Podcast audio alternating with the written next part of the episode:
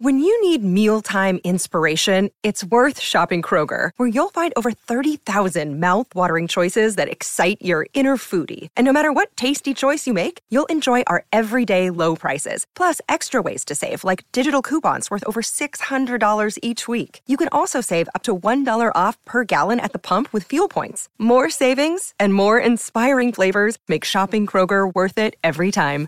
Kroger, fresh for everyone. Fuel restrictions apply. You're listening to the Reversing Climate Change podcast by the team at Nori, the carbon removal marketplace. This is a show about the innovators and entrepreneurs developing solutions to climate change. Hello and welcome to the Reversing Climate Change podcast with Nori. I'm Ross Kenyon. I'm one of the co-founders of Nori and the creative editor here. Today I have with me Siobhan Montoya Lavender of Thanks a Ton and also a meme writer, author, writer and author of memes. Hi, Shiv. Redundant author. Hey, Ross, how's it going? I'm good. I think I like I messed up the taxonomy of what exactly that job should be called. Literally every single time I've introduced you, but glad glad you're here. That's okay. I like that we haven't circled on it. I like that it exists in the nebulous space here. Also with us today is someone with a proper title. We have with us Erika Reinhardt, who is the co-founder and executive director of Spark Climate Solutions. Thanks for coming, Erika. Yeah, you're welcome. Thanks so much. It's been fun. Yeah, we are going to be talking to Erika today about methane, which is a topic I think we have not discussed enough on the pod and is growing in the cultural zeitgeist of interest, I believe. We shall see what the receptions are once we air this. But I believe that people really want to know what's happening with methane.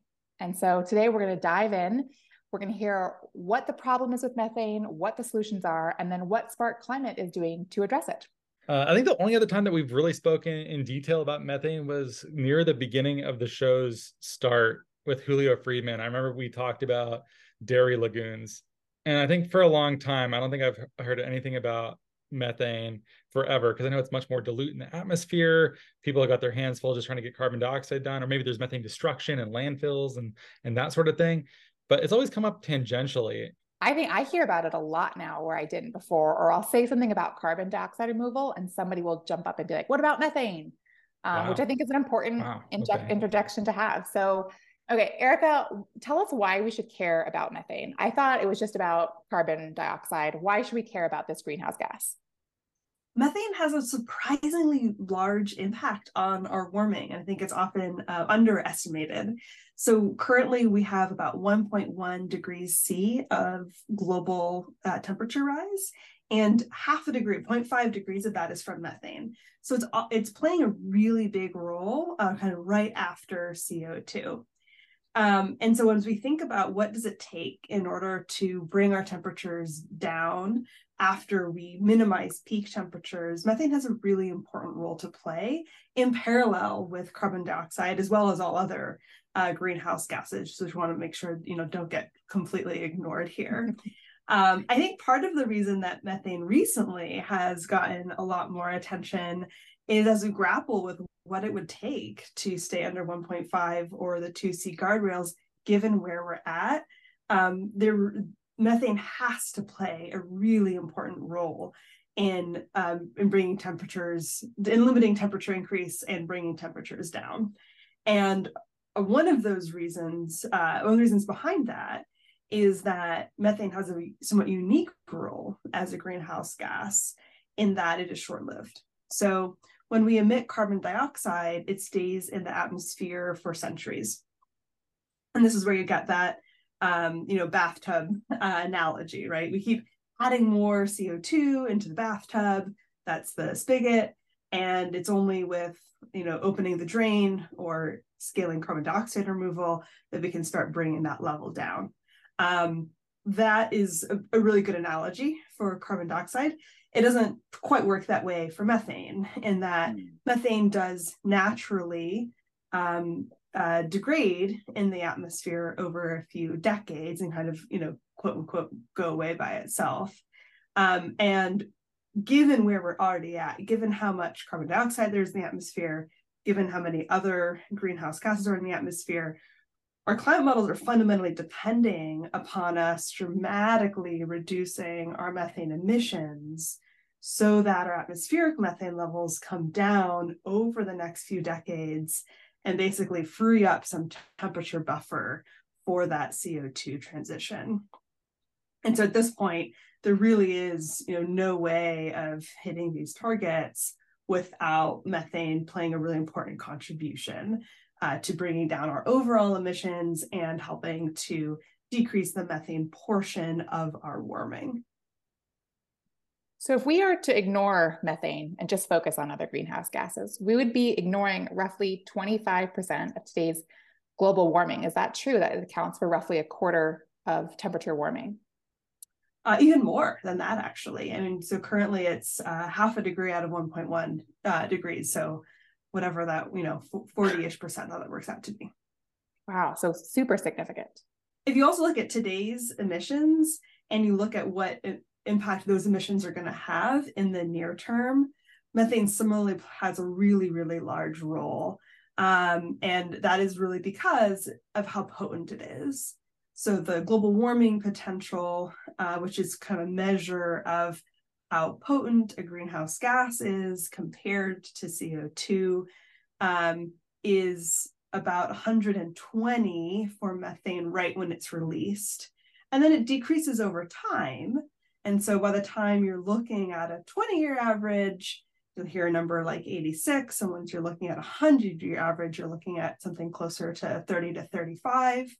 Um, but it's it's incredibly potent. And so when we are when we think about what impact our emissions today have in the next few decades, um, the impact of methane is, is quite large. And of course, this is the same time frame on which we're talking about how do we slow temperature increase as these impacts are becoming more evident? How do we minimize our peak temperatures if we are to hopefully succeed at achieving peak temperatures? And so methane can play a really important role in addition to dramatic carbon dioxide emissions reductions, as well as the scaling up of carbon dioxide removal to really bring to enable us to peak our temperatures and bring those peak temperatures down, which will have many positive impacts, um, so you know directly on human society, as well as helping to reduce some of the natural feedbacks and tipping point risks that we otherwise face. The explanation that I've heard, this is the PE teacher who has to fill in for the science teacher version, but that methane turns into CO2 at some point it just becomes CO2 or degrades through through UV or something like that. Or if you're doing if you're or if you're burning yep. methane, which is as far as I understand it, the same as natural gas, it just turns into or one of the byproducts is CO2. That's all yep. correct? Um, yeah, so there's a number of different oxidation processes, um, but the primary uh, output of those oxidation processes is carbon dioxide. Um, uh, so that is that, that is correct. Um, that, uh, that that is kind of what the carbon and methane gets converted to. Um, when you look at what happens when you emit methane into the atmosphere, what happens is that you have methane for some period of time, and then it goes through one of these sink processes, um, so one of these oxidation processes, where it is converted to carbon dioxide and water usually and a few other byproducts. And so while it is absolutely true that um, emitted methane does result long term also in um, CO2, uh, that long term CO2 impact ends up being um, a, kind of a minor overall factor in comparison to that uh, short term warming, but it does lead to long term warming as well it's pretty amazing that it could be improved or the radiative forcing potential of this gas would be improved by converting it into CO2. Because I think people think of carbon dioxide as the main villain here, and maybe maybe in general it is. But uh, it's pretty interesting to think that in some ways CO2 would be preferable to methane. Absolutely. And this goes back to the potent point, right? Um, this little molecule is a strong little guy. um, and so as much as we can, you know, first prevent um, them going into the atmosphere and then get them out of the atmosphere via that conversion process makes a big difference. Um, from some very rough calculations, um, it looks like on a molecule by molecule basis, as opposed to a tonnage basis, um, that you can basically think about the warming impact of a molecule of methane being about 40 times as strong as uh, a molecule of CO2, which just shows you how wow. valuable that conversion is. Yeah. yeah, I remember I listened to Ryan Orbuch on uh, the Catalyst with Shayle Kann. This must have been like six months or a year ago, talking about how he wishes that uh, offsetting and crediting were denominated in terms of radiative forcing rather than tonnage. I just dropped a big, a big on you. I've been, I don't know if you saw the the blended ton white paper that we published last week. I did.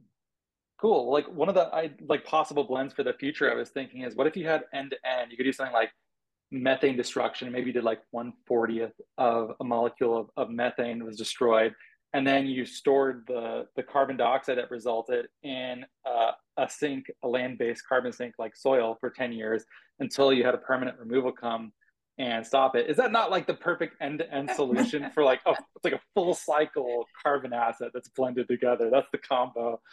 I love that we're going straight to radiative forcing credits here. Um, there we go.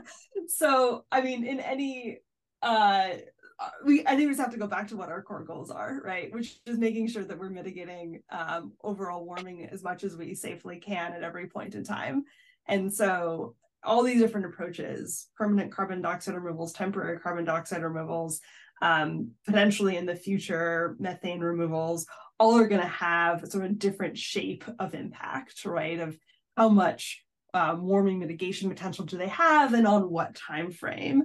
Um, and so I think our collective job is to figure out how we can accelerate all these different categories of solutions um, and then you know deploy them in a, in appropriate and responsible ways um, to help to bring radiative forcing down uh, at every point in time um, independent sometimes of, of which specific gas it is and instead make sure that we're, we're pulling all of these tools together in the most comprehensive ways. We do need to be careful when we talk about any sort of crediting um, that uh, in those situations in particular where you're sort of setting up for there to be trade-offs between um, between different activities that uh, those activities do fully cancel each other out and so that sort of look at um, impact over time is is is particularly important. Of course, there are many ways of deploying solutions that um, don't create those those trade-offs, and we should be pursuing those as aggressively. How are you thinking about the time value of carbon? Should we be thinking about the radiative forcing over decades? Or I know a lot of the the drive towards permanent carbon removal. My guess is a lot of it remains a political economy question where we just we're in a carbon accounting world and we don't want corporations to be greenwashing by burning fossil fuel and then negating it with temporary storage. But if you thought about it from a more radiative forcing angle, should we be looking at the decade scale? Is it more important to stop climate change uh, in this century and the permanence is a nice thing to think about later? How much of this is impacted by carbon accounting? enormous question. Good luck, Erika. Thanks for sending me all the easy ones today. um, I think about it differently, I think, um, which Good. is tell me.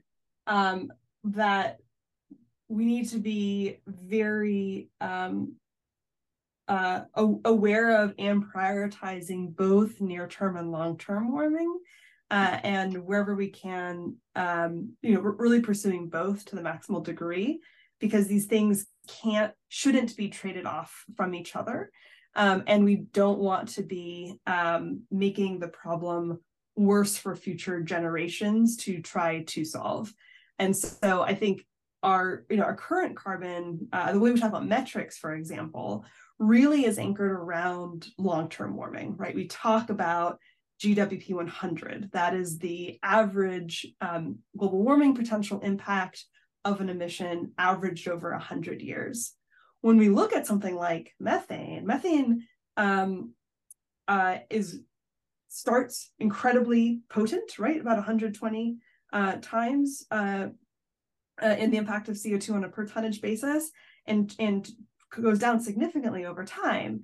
And what we see is that when we start just averaging to 100 years, we actually lose those dynamics. We don't take those into account. Um, and so uh, rather than thinking about kind of at what point in time do you want to optimize? I'm really much more interested in how do we um, pursue actions that help us optimize it all uh, and just generally understand the system better. Because, for example, if we have really high overshoot um, uh, on the way to coming back down and still by 2100 reaching 1.5, but say, you know, peaking at two degrees Celsius along the way, that has a lot of impacts. That has a lot of impacts on human systems due to we were just talking before about the heat wave going on um, and that also has impacts on uh, natural systems and how those impact humans um, and some of those are going to be irreversible changes and so we need to be very um, cautious about what warming we have at every point in time to help us avoid those risks.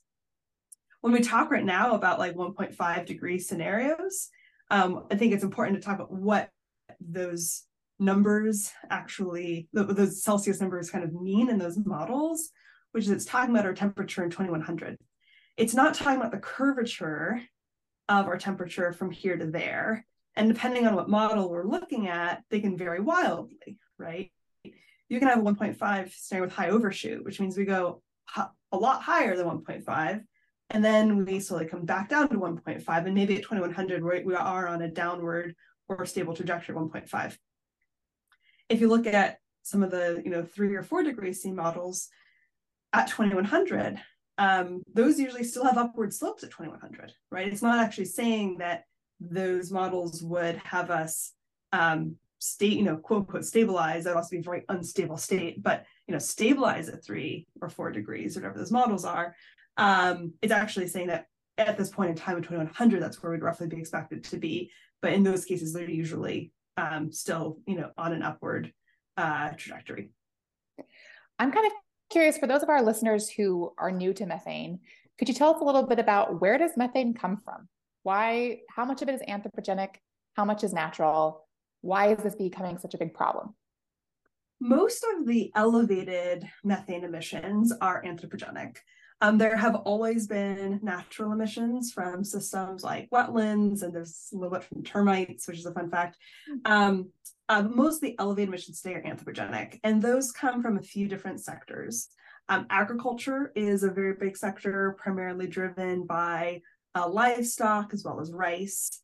Um, oil and gas uh, is about about the next kind of third, um, largely coming from uh, leaks and different um, operational practices and uh, different sort of industrial processes. Actually, just in, uh, do leak uh, do have some methane emissions related to them today. And there's also a number of, of waste sectors. So uh, landfills are a big generator of methane, um, as are wastewater systems. So these categories are fairly different um, than C- the CO2 categories. Um, obviously, high overlap in oil and gas. Um, but you know, when we talk about CO2, we're we're not as focused on agriculture and waste usually. And I think this is part of the shift that has to happen is really recognizing all of the different sectors that are contributing to uh, climate change right now and emissions um, and making sure that you know we have plans on engaging with all of them yeah i'm curious because you know you're talking to carbon dioxide removal nerds. Um, i certainly got i got introduced to carbon dioxide through my master's degree where i spent measuring carbon fluxes using the eddy covariance technique over mixed urban ecosystems. And then i was like whoa co2 co2 co2 this is fascinating. Um, you took a different trajectory and you ended up at methane. And I'm really curious how you decided to care about methane and engage with methane, and then why you decided to found to found uh, Spark, and then what you guys are doing at Spark to address methane. Yeah, so the way I got to methane was really trying to understand all the different pieces of what needed to happen and what was happening, and methane coming up as uh, needing to be a very large priority given its um, large role in overall warming and, and particularly having this really important role in uh, helping us to mitigate near-term temperatures and peak temperatures that needed to happen quickly in order for it to achieve that role and seeing that um, we are really behind on being able to achieve those goals um, for a wide number of reasons. Um, but you know, we are only now having this so-called methane moment, uh, which is wonderful. I'm so glad we're here um, uh, and that it is getting more attention. Um, but the work is in its relatively early days, especially compared to many parts of CO2 related work. Um, and one of the resulting challenges uh, in the methane space right now is that um, we don't have a full suite of ready solutions to deploy. So there's really important work going into deploying the solutions that we do have. And also there's a lot of innovation needed in order to um, more fully flesh out the portfolio of um, things that we can do to mitigate the rest of the anthropogenic emissions for which we don't have solutions. The other piece of methane overall, um, uh, you were asking before about anthropogenic versus uh, natural emissions. Right now, anthropogenic emissions are the vast majority of elevated methane emissions. However, um, due to our current uh, kind of warming trajectory, there are increasing risks and increasing evidence that is starting to happen of natural systems emitting more methane. Um, and that's a risk that um, hasn't been fully incorporated into our IPCC modeling, um, where there are really high wow. scientific uncertainties still, and we don't really have anything directly to do about it, uh, which is sort of additionally scary. So tons of work on methane needs to happen across all different flavors of work, from innovation to policy change and incentivization to um, you know actually making the, the, changes on the ground. Um, and so the one of the big motivators for starting Spark was to um, be able to focus on a few of the sectors related to um, unmitigated or not fully mitigated risks that we saw in the system that um, weren't yet getting uh, the level of attention that would give us comfort that those risks would be uh, resolved by existing efforts. And uh, that led us to methane as a really important near term priority. And so the two areas that we've been focused on so far to date have been uh, enteric methane mitigation. So this is colloquially cow burps. Um, it's roughly a third of our methane emissions are just from cow burps. Um, uh, and then we're also looking at atmospheric methane removal, which is potentially of particular interest to the carbon dioxide removal folks listening to this podcast, which is trying to understand if there are ways that we might be able to um, accelerate the atmospheric methane sink. Um, uh, in some ways analogous to the carbon sinks, but but different given how the molecule acts differently, in order to um, help draw down some of that warming from historical methane emissions faster than natural systems would alone, as well as build a tool that could be deployed on top of methane emissions reductions in order to help mitigate some of the impact of um, elevated natural methane emissions for which we don't currently have um, any other immediate solutions. There's a, there's a lot to ask about here, but maybe we'll cut to the chase for our listeners' sake, and then we'll we'll go we'll roll the clock back here and start at the beginning. But I've always heard that methane is both more dilute in the atmosphere and ambient air than carbon dioxide, and it's also a less reactive molecule than carbon dioxide. So it's it's harder than carbon dioxide to actually practice active removal. Are, are those things true or or no? Um, it is absolutely more dilute um, that is somewhat made up for by uh, how much more potent it is on a per molecule basis. Um, for I know a given volume of of air, um, the going back to your radiative forcing comment before, you know, you do have more radiative forcing uh, from CO2 than from from methane in volume of air, but it's um, methane is a, a, pretty significant chunk. Um, the uh, methane is actually very reactive, which is mm. why we do see that it has this short um, lived uh, dynamic in the atmosphere is that it is undergoing these reactions, but it is a lot harder to capture. So, uh, hmm. whereas for carbon dioxide, we think about capturing that molecule and then storing it, for methane, we really think about how do we sort of catalytically convert it.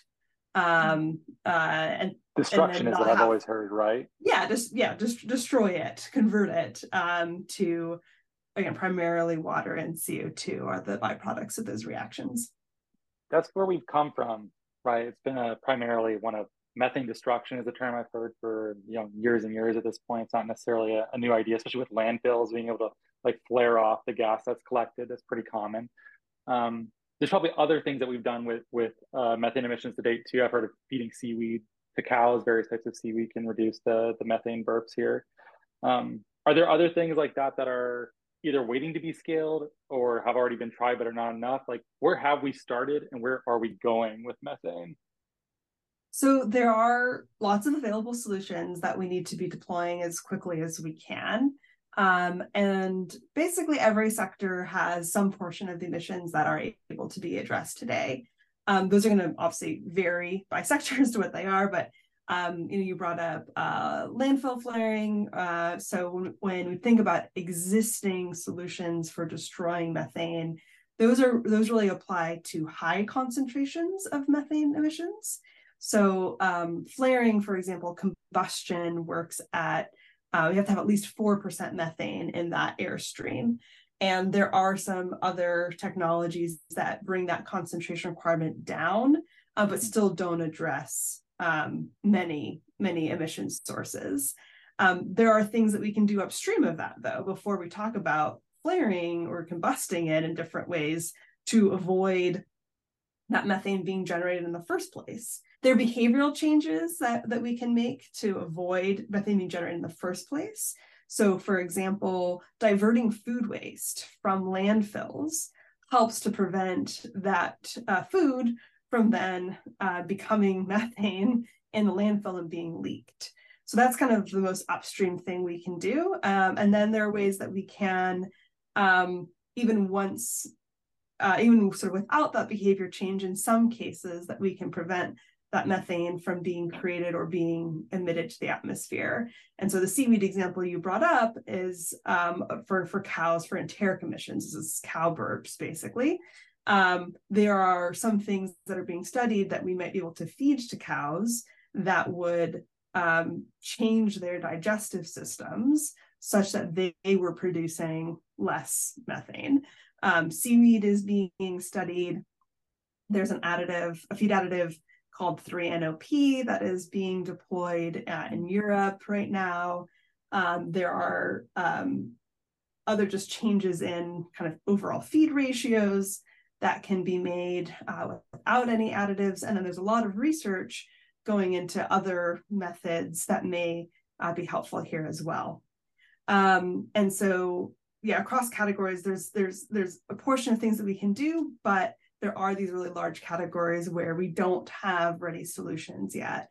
Uh, and so one of those is is grazing cows. We don't yet have a way for a, a cow that isn't constantly being fed something by a farmer um, where a feed additive could be added in order to bring those methane emissions down. And so there are these kind of really large innovation categories um, across sectors that will help us to add um, ready solutions to the portfolio that can, you know, once they're ready, also be deployed and further um, enable us to bring our anthropogenic emissions down. There's, I know you have more to say, but I love the idea that uh, feedlots, just because they have uh, food additives that can be done in a centralized kind of way, may end up creating, at least on one metric, uh, a more ecological beef product. It's going to make everyone's head explode, and uh, that's fun. Like is it though? Is it? I mean, is, or is it small potatoes in comparison to like reducing the amount of livestock on the planet? Period. Like, yeah. like all the like the runoff is all toxic, and there's a bunch of uh, it's a, by one metric only. But you all know of these they're gonna systems. Yeah. All of these systems have have many trade offs uh, that need to be looked at, you know, very holistically, um, so that we don't optimize systems around any single metrics that might um, uh, that might you know blind us to the, the full the full ecosystem and, and system impact that we're having Sorry, Erika. I heard the one little factoid that now I'm going to repeat at parties for the next three decades. So please don't add unnecessary nuance here. Thank you. That's all. Yeah. Where are we headed though? Like, oh, sorry, should we go ahead? No, I no, go ahead. Where are we? Where are we headed? And kind of what's what's Spark's role here? Because it seems like there's a lot of research needed. You've sufficiently alarmed us in a good way. Um, there's a high risk here. Doesn't seem like a whole lot's being done. What's Spark's role and like what where are you going with Spark and what's your kind of immediate term mission there?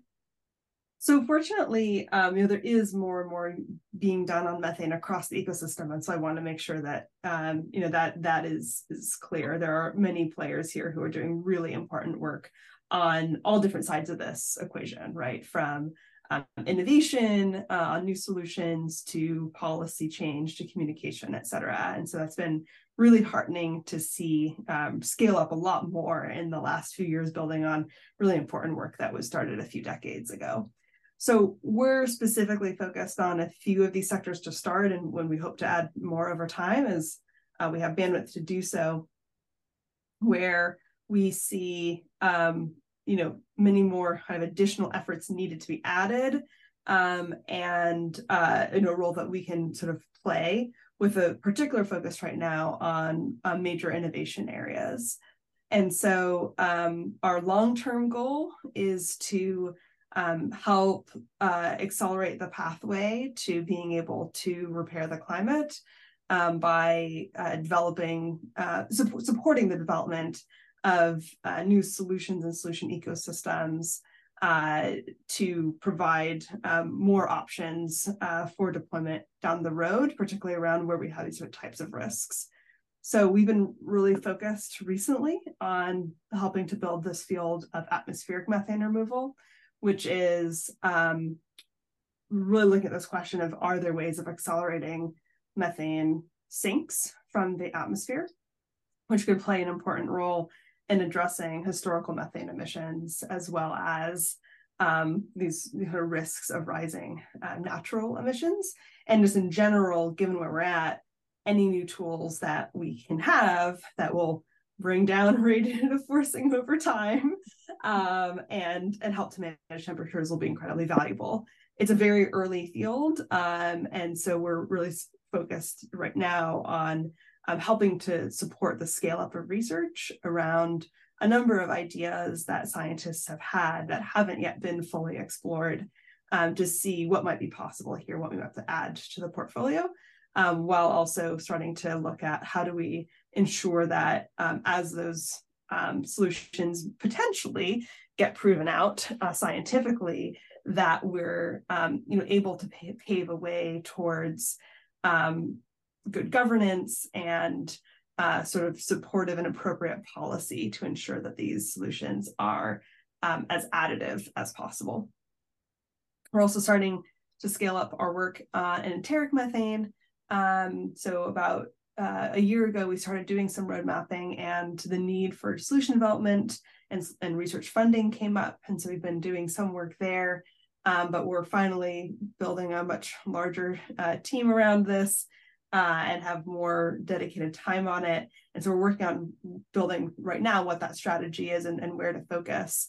Um, it's, a, it's a different state of a field. A lot more is already happening, which is really exciting to see. Um, and we're also convinced that a lot more needs to happen in any role that we can play in helping to identify what those remaining gaps are in field development uh, and helping to fill them, uh, be that through additional philanthropic funding uh, or spinning up new projects, uh, we think will be really additive to ensuring that um, all of our bases are covered in these fields to give them their best shot at uh, fulfilling the need we kind of need them to fill in order to mitigate our overall climate risk. What is the state of methane removal right now? Are there uh, direct air capture prototypes being built right now that actually capture methane from ambient air? Is it is it something that parallels carbon removal or is it very different from someone familiar with carbon removal such that they wouldn't even recognize it to date um, there's a number of different approaches that are um, being discussed. Um, different levels of research have gone into different of them. Um, and they really widely vary. And so some of them actually may be some of the same solutions as carbon dioxide removal, and some of them are going to look very, very different. Um, but overall, just given how much, uh, given when focus on this field started on the research side, we're we're in our very very early days and so we don't yet know uh, what that portfolio of solutions will be and which ones are going to pan out. Um, the ones that may end up overlapping heavily with carbon dioxide removal um, are some of the soil based approaches. So one of our current methane sinks are soils it's a relatively small uh, sink about 5% ish of, of methane that enters into the atmosphere is um, sucked down by methanotrophs in soil. Um, uh, but some of the changes that we might look at for carbon sequestration, like biochar, enhanced rock weathering, um, may also impact the soil bacteria that are um, generating or um, consuming methane.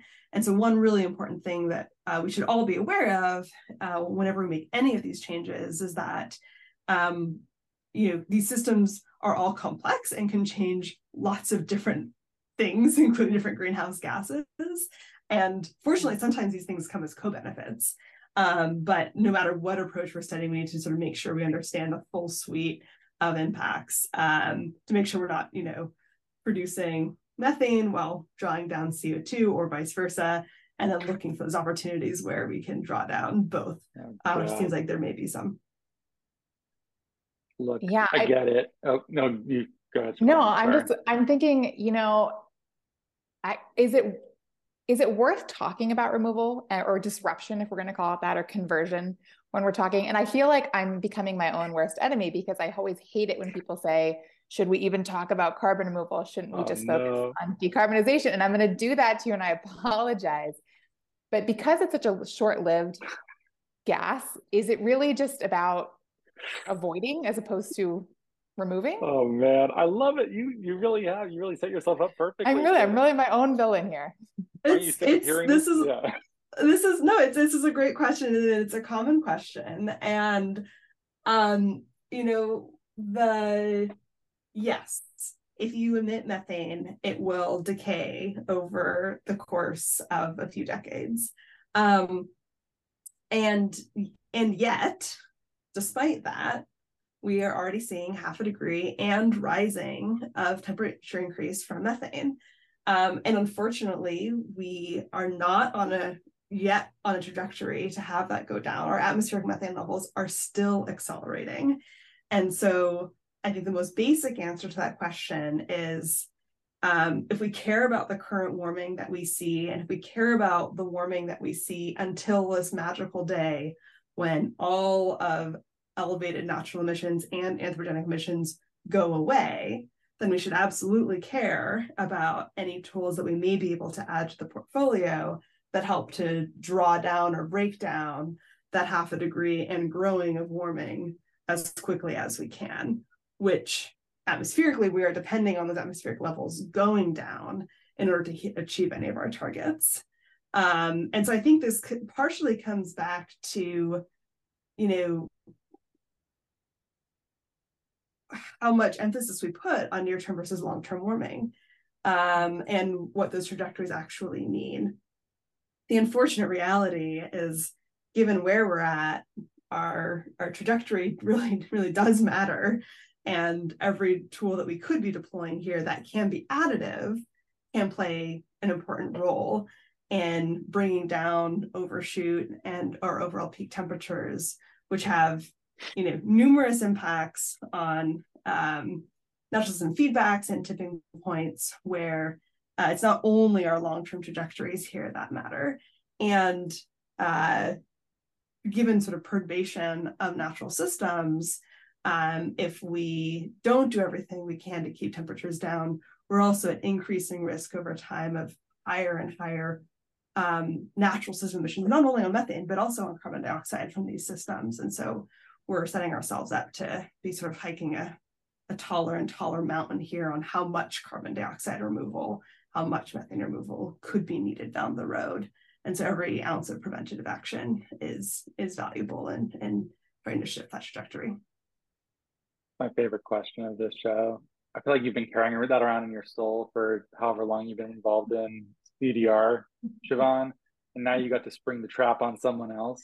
There you uh, go. What there you like go. But that was a really, but that was a really good answer, good, yeah, and I liked, I liked that you framed it in terms of like, if we care about this stuff, I'm going to start saying that more often. It's like, well, I don't know. Do we do we care about 1.5 degrees? Do we care about two degrees? If so, we have to care about carbon removal.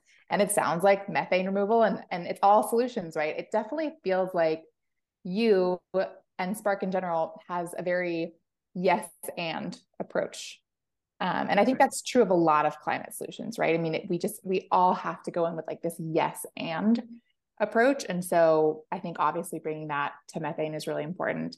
And the potency is really getting me because I had read all these statistics around 80, you know, 80 times. But when you, when you point out that, you know, fresh out of the source, we're talking about 120 times, it really makes me rethink.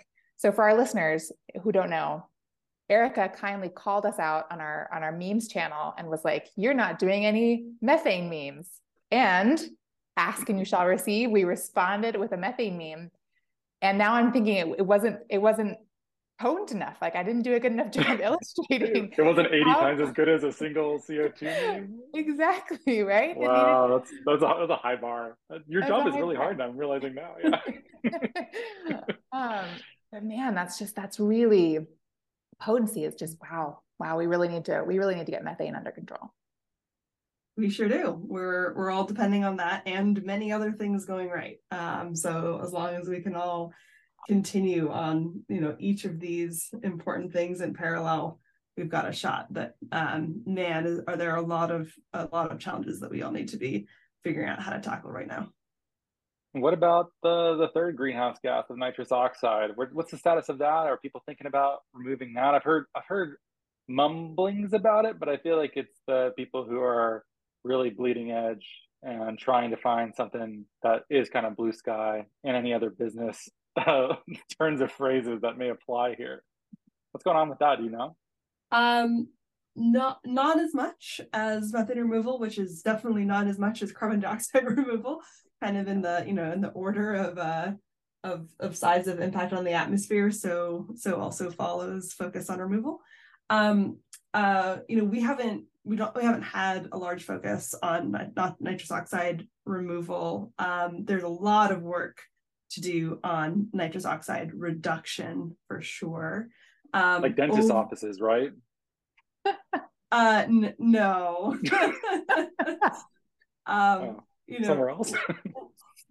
lar- largely agriculture. Um uh, i don't think dentists fit into agriculture category but someone will probably correct me on that. Our overall warming impact from nitrous oxide is important and also unfortunately growing and yet also much smaller than either carbon dioxide or methane and so if you think about any um, approaches that are going to require air movement and the energy cost of that then you'll be getting much less climate impact from just nitrous oxide than you would from just methane or just carbon dioxide. Mm-hmm. There may be ways of combining some of these systems, perhaps, um, if you are able to actually have a process that would capture or convert that nitrous oxide um, at sort of low overall climate cost, right? It's like low energy cost. Um, I have yet to see any proposals for how that might be done in a way that would be sort of cost plausible and climate beneficial. Um, uh, there may be natural systems approaches. Um, this hasn't been an area that I have dug a bunch into, given um, just how much work we see to do on methane removal right now. And um, uh, the much higher overall impact that methane currently has in the atmosphere compared to nitrous oxide. Yeah. Erika, what do you think for our listeners who want to get involved or who want to make policy or advocate for policy or want to start research? What, what's the most impactful area right now in methane? Is it just getting the facts down on paper? Is it still in the research phase or what's what's something people can interact with? So on methane overall, um, we need to be all hands on deck on figuring out how we cut methane emissions. Uh, and there are lots of different places to plug in there. There are um, you know, there, there are many existing solutions for some of those sectors that we need to figure out how to deploy them faster. Um, and depending on the sector that, you know, might take um, business model innovation, finance innovation, technical innovation, um, uh, awareness building for different behavioral changes, et cetera. So tons of places to get involved in methane mitigation um, or methane emissions avoidance. Um, and uh, you know, within methane, that is absolutely our um, sort of the first front of the methane fight is, is cutting emissions. When we talk about the removal space, given the current state, it really is right now focused on sort of really fundamental research um, to understand what these methods are and advance the science around them. And so at this stage, I think there are there are fewer places to get as directly involved um, outside of more of the sort of you know academia uh, policy type angles. Um, and that work right now is incredibly important and, and still very in its you know early small days. Um, but there's a, there's a just a wider variety of activities on the methane emission side, depending methane emissions reduction side, depending on people's backgrounds, which may offer more different ways of plugging in. I have one final question as we near the conclusion, which is Erika, can methane be stored in aluminium? I've never heard that. Just like the, the, way that British people say both of those words. Methane. Oh, methane. So I missed that. I missed the methane. I just got the aluminium. like, what kind of question is that?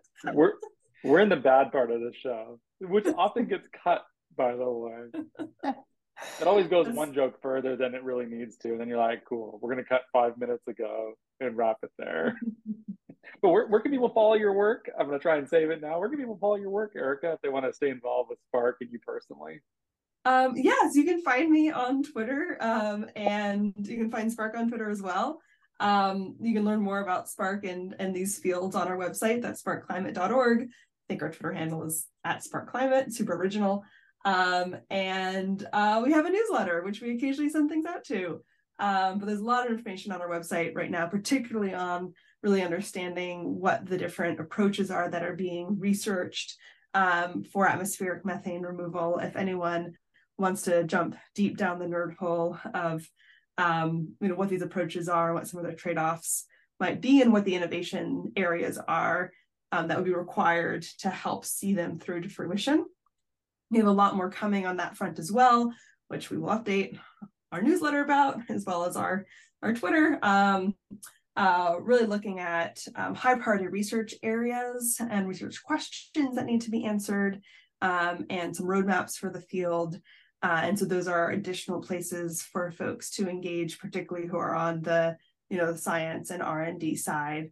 Uh, we'll be helping to highlight where we see some of the highest leverage um, needs um, to help um, sort of further illuminate where people can get involved in different ways one other question that came up too, I felt I had to catch myself. I'm so used to saying carbon removal when I'm talking to a methane specialist. Should I be saying carbon dioxide removal? Do you think we should be pedantic and really insist that we're talking about a specific gas? Or is it just carbon removal when it's inclusive of all of them? Is that the taxonomy here? Um, uh, I'm. I don't think you should be pedantic between carbon removal and carbon dioxide removal. I think carbon removal mm-hmm. at this point is largely understood to be carbon dioxide removal. Um, usually when we talk about greenhouse gas wide or agnostic removal. We say greenhouse gas removal or negative emissions technologies um, to avoid that confusion. And so, um, yeah, to, to use the umbrella term, you can use either of those and then uh, not then have to, you know, remind ourselves that yes, indeed, methane does have carbon in it, which it sure does. Yeah, don't want to don't want to be that person. Well, thanks both for for coming and hanging out. Uh, it was fun. Got some laughs in there. Even snuck one by Erika there at the end with a confusing. I, I don't know. I don't know if that joke is going to make it. I don't know if that one's going to make the cut. That's going to be too hard to edit out now. There's too many allusions to it. It's saved. It's in there now. I'm no longer in there. Yeah, yeah. Thank you so much for listening. If you could please subscribe and give us a great rating and review on Apple Podcasts or a rating on Spotify, that'd be much appreciated. It helps us get our content out to more people. You can sign up for our newsletter at nori.com, follow us on social media, and we will catch you next time.